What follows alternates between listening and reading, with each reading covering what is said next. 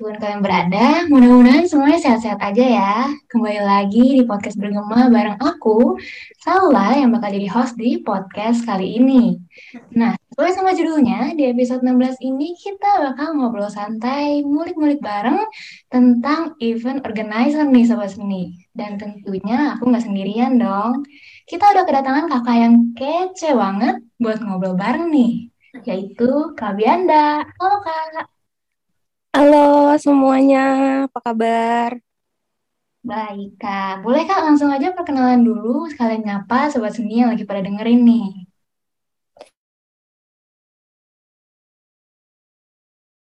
Uh, aku Bianda dari Ukasani 16 mau sharing-sharing, celah sharing-sharing, mau ngobrol-ngobrol aja sama anak-anak UKA seni yang udah lama gak ketemu gara-gara pandemi ya siapa tahu kita bisa jadi uh, lepas kangen lewat podcast ini ya Bener banget nih. FYI nih, Sobat Seni, Kak Bianda ini udah punya banyak banget pengalaman di kampus. Kayak contohnya nih, jadi sekretaris dan MC di kegiatan Friday on Stage UKM Seni, jadi MC di Experience Day Wirata Fest UK Seni 2017, jadi divisi acara Hari Pancasila, jadi talent manager di Kabinet Unit Kegiatan Seni, dan juga nih ya, Kabianda pernah jadi event committee di Pucukul Jam Unlock Collaboration, di mana Kabianda berperan jadi MC line officer loh. Wah, gila banget sih, Kak. Mantap ini. Kita bisa lihat kalau Kabianda tuh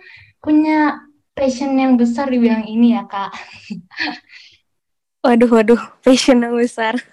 Iya sih, uh, passion sih ya bisa dibilang iya. Cuma kalau pengalamannya kayaknya masih lebih banyak lagi abang-abang sama kakak-kakak seni yang lebih hebat deh. Cuma ya at least emang aku punya passion di event organizer gitu.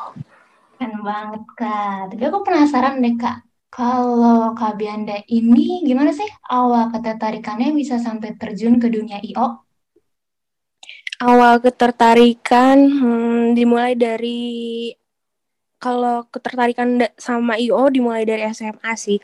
Dari mulai aku datang-datang ke pensi, terus uh, hobi aja gitu datang-datang ke pensi, ke acara musik, sama pameran-pameran. Tapi yang kayak kayaknya gue interest nih sama IO gitu. Kalau misalnya aku datang ke acara-acara itu tuh kayak lebih seneng aja lihat orang-orang di belakangnya yang sibuk gitu kayak kayaknya seru gitu-gitu terus uh, bahkan pernah mau nyoba masuk kuliah yang uh, majornya tuh event organizer gitu. Terus uh, ya pokoknya kayaknya kok gue kalau datang ke event kayak ma malah merhatiin komiti-komitinya gitu kan orang-orang yang sibuk di belakangnya. Terus akhirnya masuk Marnat ada Oka Seni terus ada IO oh kayak kayak tadinya mungkin jadi anak yang kupu-kupu doang di kampus tapi bisa gabung terus ya seru gitu. Terus uh, ketertarikan lainnya. Jadi semenjak masuk IO bareng sama Oka Seni kayak datang ke acara-acara event musik kayak gitu lucunya kayak malah jadi merhatiin stage-nya kayak gitu-gitu sih. Berarti pas banget dong ya ketemu sama Oka event organizer di Maranatha ini dong ya. Mm -mm. Nah, Kalau kamu sendiri, apa sih ketertarikan kamu buat masuk IO Seni coba? Aku ya, hmm. aku juga sebenarnya apa ya? Aku tuh dari dulu kan anaknya suka banget sama seni kak. Jadi aku sering banget kayak Kabiana tadi, aku juga suka banget ikutan pensi gitu.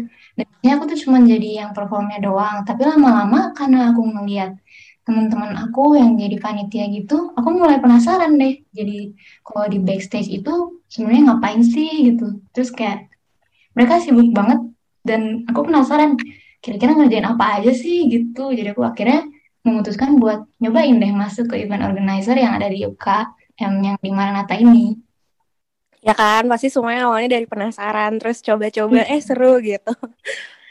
Bener banget, Kak. Terus kan berarti kakak ketertarikannya udah ada lama nih ya jadi terjunnya mm -hmm. juga bisa dibilang udah lumayan lama dong ya kak selama ya, terjun lumayan Bianda itu udah dapet pengalaman apa aja kak Pengalaman selama di IO lumayan banyak sih. Uh, dari mulai dapat teman banyak, apalagi kalau misalnya di IO-nya Ukaseni itu di Marnat, uh, jadi bisa bahkan sampai sekarang pun aku tuh di kampus lebih banyak temenannya sama anak-anak seni dibanding sama teman-teman fakultas aku sendiri. Kayak uh, tongkrongannya aku tuh sekarang bukan dari fakultas aku malah dari FSRD dari uh, sastra Jepang kayak gitu-gitu. Pokoknya jadi teman banyak pengalamannya. Terus jadi banyak channel sama relasi jadi bisa kenal orang-orang di luar uh, circle kita gitu. Karena kan kita harus uh, ketemu orang buat uh, jalanin event gitu. Terus experience lainnya jadi bisa ketemu sama direktorat di kampus. Mungkin kalau misalnya kita mahasiswa biasa doang gak ikutan organisasi gitu ya terutama IO yang ngurusin perizinan segala macam tuh jadi bisa ketemu direktorat terus ngomong sama orang-orang yang di atas atas kayak gitu gitulah dan mungkin experience yang paling besarnya adalah jadi tahu masalah-masalah di belakang layarnya event tuh kayak gimana gitu. Itu sih. Hmm, jadi secara langsung Kak Bione juga jadi nyobain banyak hal baru gitu ya Kak yang mungkin Kak Bione nggak bisa ngalamin di luar dari event organizer ini sendiri gitu ya Kak. Iya, jadi kayak biasanya kita datang ke event-event tuh ya udah datang aja gitu. Enjoy uh, sama eventnya. Tapi ini jadi kayak ikut uh, ribet sama eventnya tapi seneng juga kayak gitu-gitu pokoknya banyak banget deh yang didapetin dari auto Hmm, bener banget. Nah, dari kira-kira dari semua pengalaman itu dan yang udah kakak rasain selama jadi event organizer nih kak, Menurut kakak, apa sih tantangan dari bidang IO dan gimana sih cara ngatasinnya? Tantangan hmm, mungkin dari mulai kalau tantangan tuh apa ya?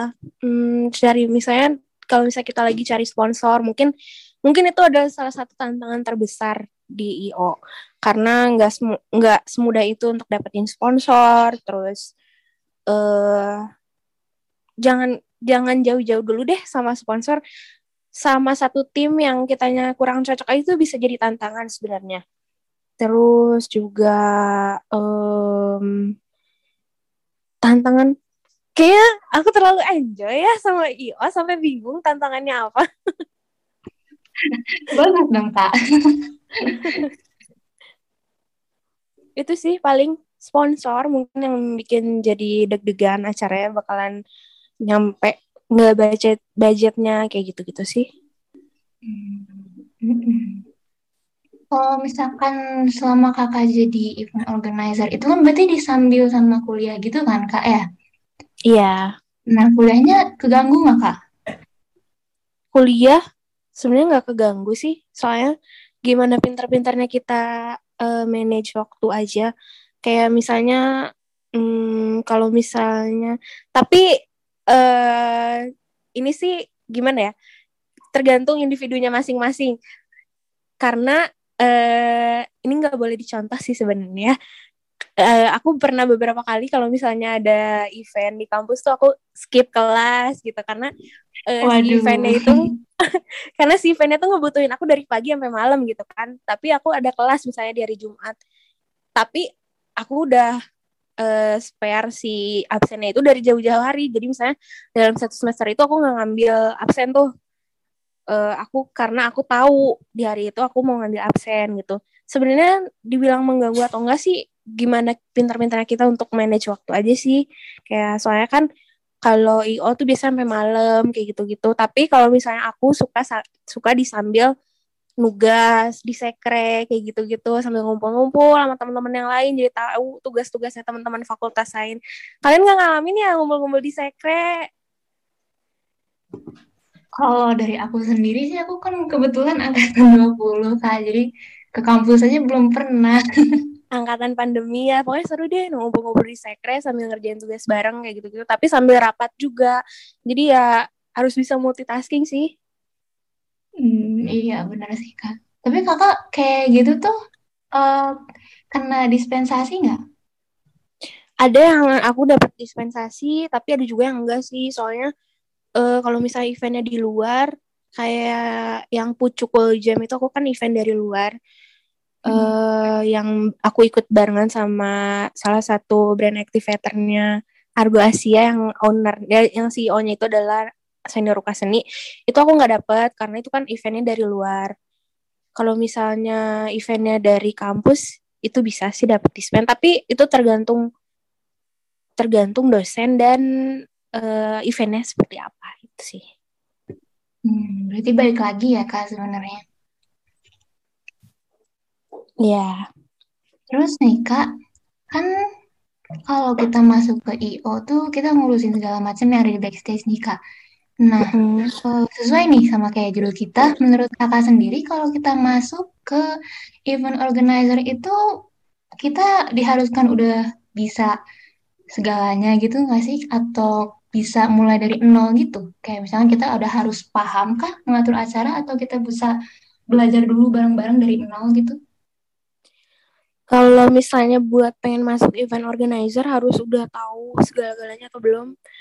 Sih karena aku pun dari awalnya cuma kayak ngeraba-raba dong oh iya tuh kayak gini nih oh kerjaannya gini nih kayak gitu doang cuma kalau dibilang nol sama sekali sih kayaknya agak susah ya jadi kalau menurut aku kalau di O kita harus seenggaknya punya uh, communication skill terus harus kreatif juga harus bisa multitasking juga kayak gitu-gitu uh, seenggaknya kita tahu lah gitu kalau misalnya di event tuh ada apa aja gitu Hmm, tapi kalau misalnya kalian masih belum tahu, tapi kalian udah interest, sih bisa-bisa aja. Karena kalau misalnya kalian interest, uh, mudah gitu untuk senior-seniornya juga uh, ngebimbing kalian gitu. Tapi kalau menurut aku sih enaknya uh, kalian punya communication skill seenggaknya untuk ngobrol bareng tim sama tim kalian kayak gitu-gitu.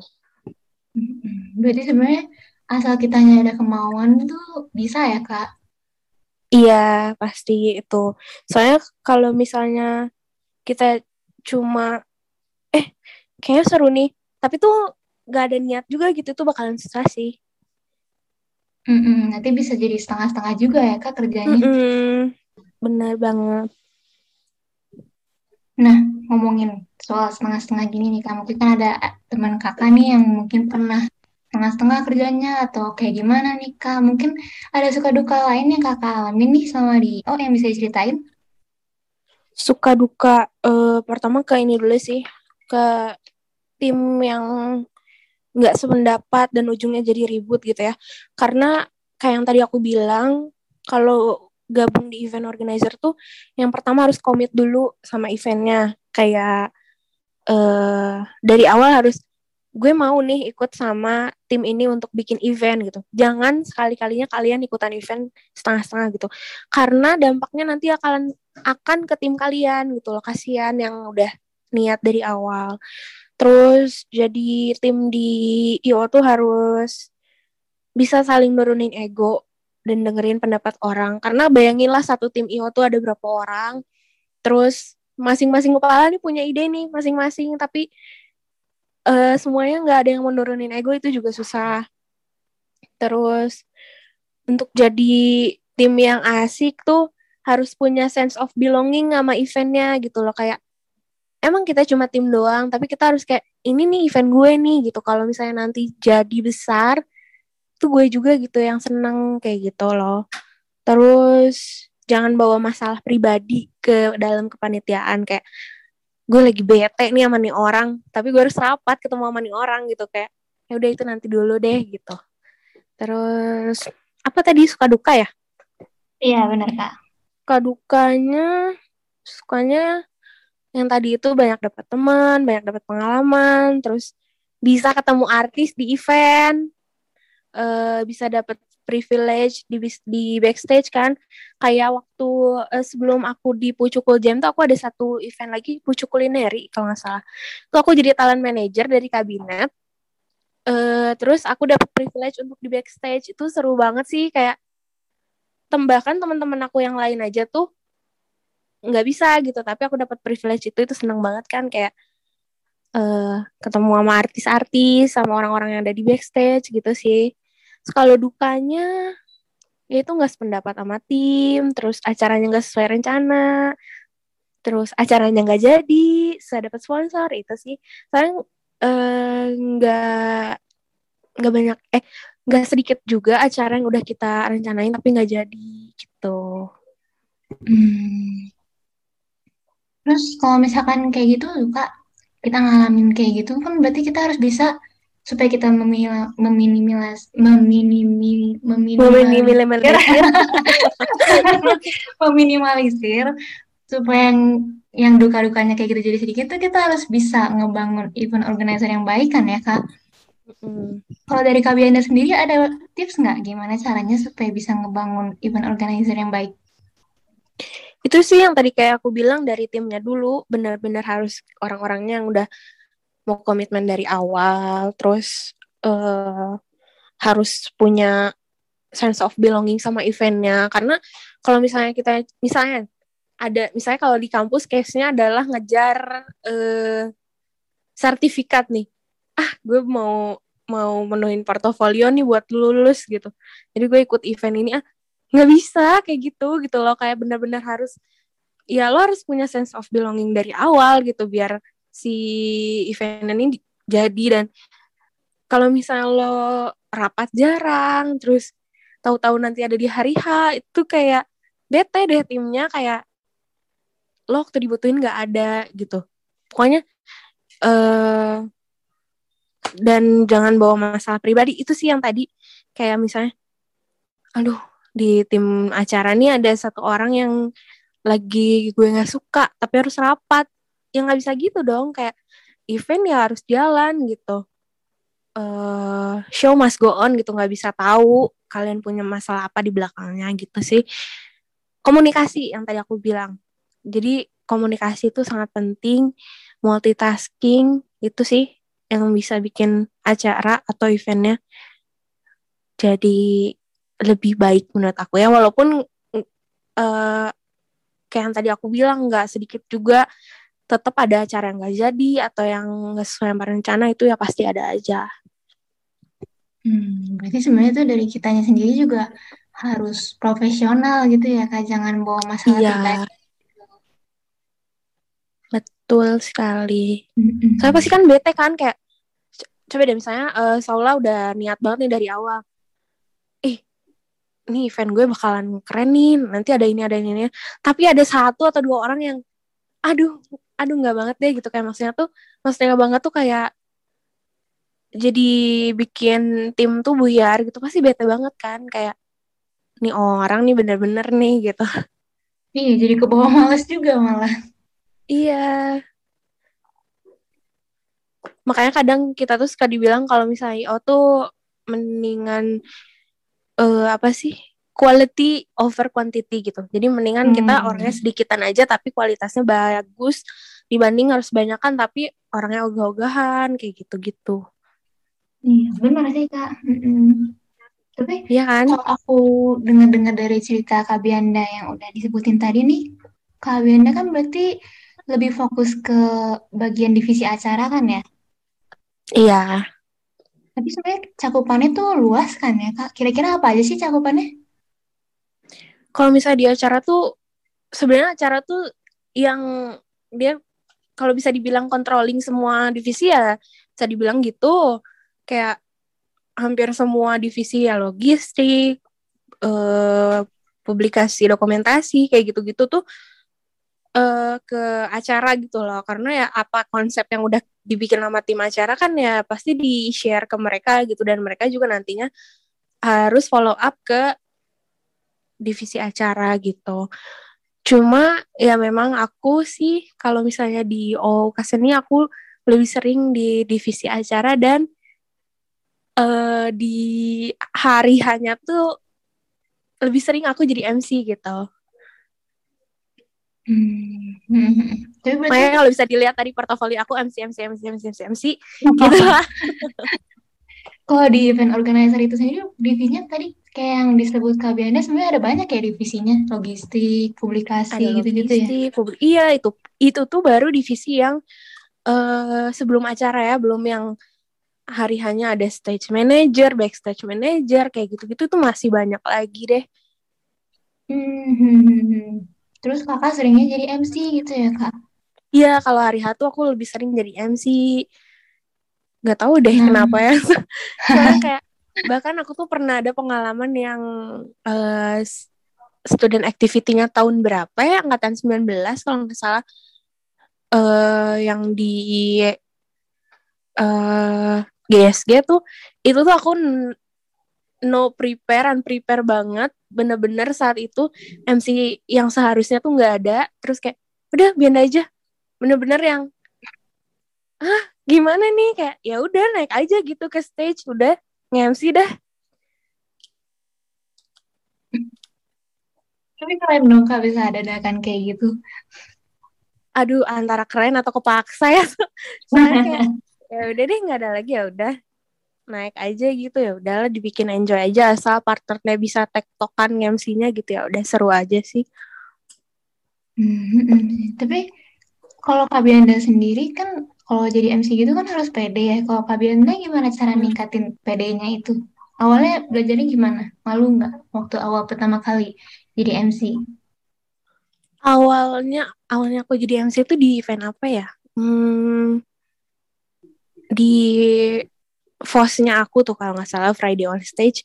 Tuh kalau nggak salah itu adalah pak pertama aku jadi MC eh pertama-pertama aku lihat senior-senior dulu kayak gimana sih gitu. Terus emang aku juga interest sama public speaking gitu. Kayak seneng aja gitu ngomong depan banyak orang gitu. Kayak eh orang tuh tertuju pada aku gitu lah kayak terus bisa bawa bawa acara gitu. Seneng aja emang interest dari awal terus kayak eh udah deh dipede-pedein aja. Orang juga kalau misalnya hmm, kalau misalnya gue di atas panggung ngapain juga orang ketawa-ketawa aja gitu. Ya udahlah gitu. Jadi nggak dibawa pusing sih. Maksudnya nggak aduh nanti gue di atas kayak gimana ya? Kayak gitu-gitu. Nggak sih di enjoy aja gitu. Pedein aja. Tapi emang itu nggak mudah sih buat beberapa orang Iya sih, berarti kalau caranya Kak Bianda ini caranya yang fake it till you make it gitu ya Kak. Jadi pura-pura Iya. aja pede tapi nanti jadi pede di depan gitu ya Kak. Iya, kayak awalnya juga aku gemeteran kok kayak hmm, gitu. Banyak juga yang nontonnya gitu kan. Tapi orang-orangnya juga enjoy kok sama aku yang di stage ya. Udah gitu, aku juga harus enjoy gitu. Kalau kitanya enjoy, mereka juga enjoy gitu kan ya Kak. Mm-mm.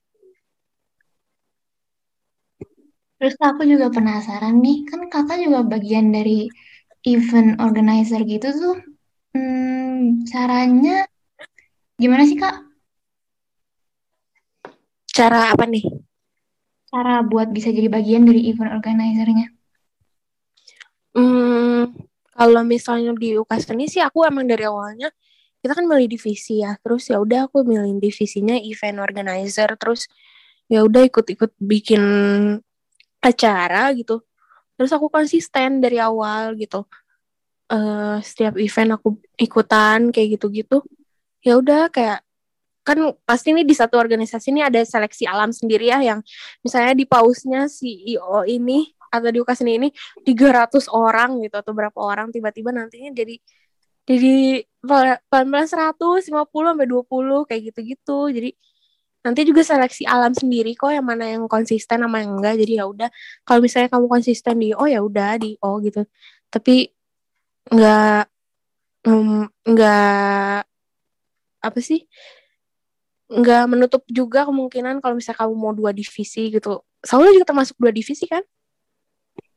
Kalau di UKM seni, ya aku dua divisi. Ya, gitu sih. Itu bisa-bisa aja asal kita ya pintar manage waktu gitu. Misalnya kalau misalnya kayak di UKAS ini kayak misalnya kamu termasuk performernya MD ya kamu ya salah satunya ya. Iya, benar Kak. MD terus tapi kamu harus rapat kayak gitu-gitu. Itu bisa aja kalau misalnya kamu pintar manage waktunya karena temen aku juga ada kok yang kayak gitu. Uh, dia dulunya koordinator modern dance tapi dia juga handling acara juga oke-oke aja kalau misalnya bisa manage waktunya. Sebenarnya balik lagi ke kitanya ya kak, bisa manage waktu atau enggak gitu ya. Iya, kayak dari awal kita maunya komitmennya kayak gimana nih, jangan sampai setengah-setengah deh. Kalau misalnya kita udah niat, jalan aja gitu. Mm-mm. Nah itu kak, tapi kan kadang ada yang suka setengah-setengah dan kadang beberapa dari yang daftar event organizer kan kadang kayak cuman pengen cari sertifikat aja gitu ya, bukan cari Mm-mm. pengalaman. Itu kayak banyak gitu banget sih. Itu banyak banget sih kayak dari angkatan aku dari angkatan angkatan sebelumnya pastilah udah banyak banget yang kayak gitu yang aku bilang tadi seleksi alam eh saya di pausnya 200 orang tiba-tiba nanti pertemuan pertama jadi 150 orang pertemuan kedua jadi 50 orang kayak gitu-gitu tuh terus nanti pas rapat acara cuma ada 30 orang tapi nanti hari haknya jadi 100 orang lagi itu sering banget sih kayak itulah makanya yang kayak bikin timnya bete ih lo dari kemarin kagak ada sekarang hari H ada tahu-tahu dapat baju dapat sertifikat kayak gitu-gitu banyak banget Iya, bener banget. itu banyak banget Nah, yang kayak gitu cuman tapi untungnya kalau misalnya IO tuh emang kadang kita butuh orang tambahan di hari H gitu Hmm. Tapi ya gitu, kadang ada yang cuma pengen enaknya aja ya kak. iya giliran giliran kita rapat sampai malam-malam sampai survei ke sana sini nggak ada gitu kan hmm. Nah, tapi kak, satu pertanyaan terakhir nih kamu. Soalnya kita waktunya udah mulai mau habis juga nih. Nggak Aku berasa ya? mau, iya, aku mau nanya nih kak, sekalian mau minta kak buat ngomong sama sobat seni yang lagi pada ngedengerin, ada nggak sih pesan buat misalkan orang nih yang mau masuk event organizer, tapi mereka takut soalnya mungkin orangnya introvert atau dia nggak pede gitu kak. orangnya introvert case-nya ada case-nya adalah orangnya introvert jangan jangan apa ya jangan jangan ngerendahin diri kalian sendiri cuma karena kalian introvert. Karena orang introvert itu kelihatannya doang suka menyendiri diam terus kelihatannya nggak punya potensi yang gede gitu. Tapi ternyata mereka punya loh potensi gede di IO kalau misalnya kalian tahu. Apa sih kayak gimana sih misalnya potensi gede di IO tuh? Mereka tuh bisa ngembangin perencanaan event atau konten acara konsep acara terus nyumbang ide-ide kreatif karena mungkin uh, kelihatannya mereka tuh diam terus sendiri. Tapi ternyata mungkin mereka tuh uh, lebih banyak mengamati lebih banyak mengamati acara gitu. Kalau misalnya mereka ke mana mereka lebih banyak menganalisa itu tuh mereka tuh bisa loh di oh buat nyumbang-nyumbang ide kreatif kayak gitu-gitu. Jadi untuk orang-orang introvert yang pengen ke IO jangan merendahkan diri kalian sendiri dan orang-orang yang extrovertnya atau ambivertnya mungkin jangan jangan anggap ih dia tuh diam aja tahu terus nggak pernah ngomong kayak gitu-gitu. Mana bisa sih dia enggak loh dia punya potensi lain gitu. Berarti jangan don't judge a book by its cover ya kak. nah iya benar banget. Hmm, wah, thank you banget ya kak buat pesannya. Nah teman-teman yang lagi ngedengerin nih, sobat seni yang lagi ngedengerin yang ragu, boleh nih diresapi apa yang tadi Kak Bianda bilang. Siapa tahu bisa jadi bahan pertimbangan kan ya buat masuk ke event organizer. iya sama satu lagi deh kalau misalnya aku boleh pesan buat yang tadi kan buat orang-orang yang introvert ya kalau buat anak-anak yang udah gabung di event organizer terus atau yang belum pesannya sih untuk jadi seorang event organizer do it with passion or not at all jadi kalau misalnya lo nggak punya passion ini menurut aku ya kalau misalnya lo nggak punya passion sama IO terus nggak into sama dunianya mendingan udah deh jangan. Karena ngerjainnya pun harus pakai hati terus biar acaranya bisa diterima orang juga dengan hati gitu. Jadi pesan yang tadi terakhir aku do it with passion or not at all kalau mau gabung sama IO gitu. Setuju banget kak. Nah tapi sayang banget nih kita udah sampai di penghujung podcast. Nah maka dari itu aku mau bilang makasih banyak-banyak banget buat Kak Bianda yang udah mau ngobrol santai bareng buat ngebahas tentang event organizer nih kak. Jujur menarik banget bahasannya tadi dan mudah-mudahan sobat seni yang dengerin juga ada yang terdorong buat masuk ke event organizer ya. Oke, sekian dulu podcast bergema episode kali ini. Aku Saula, pamit undur diri. Terima kasih, sampai jumpa di podcast selanjutnya.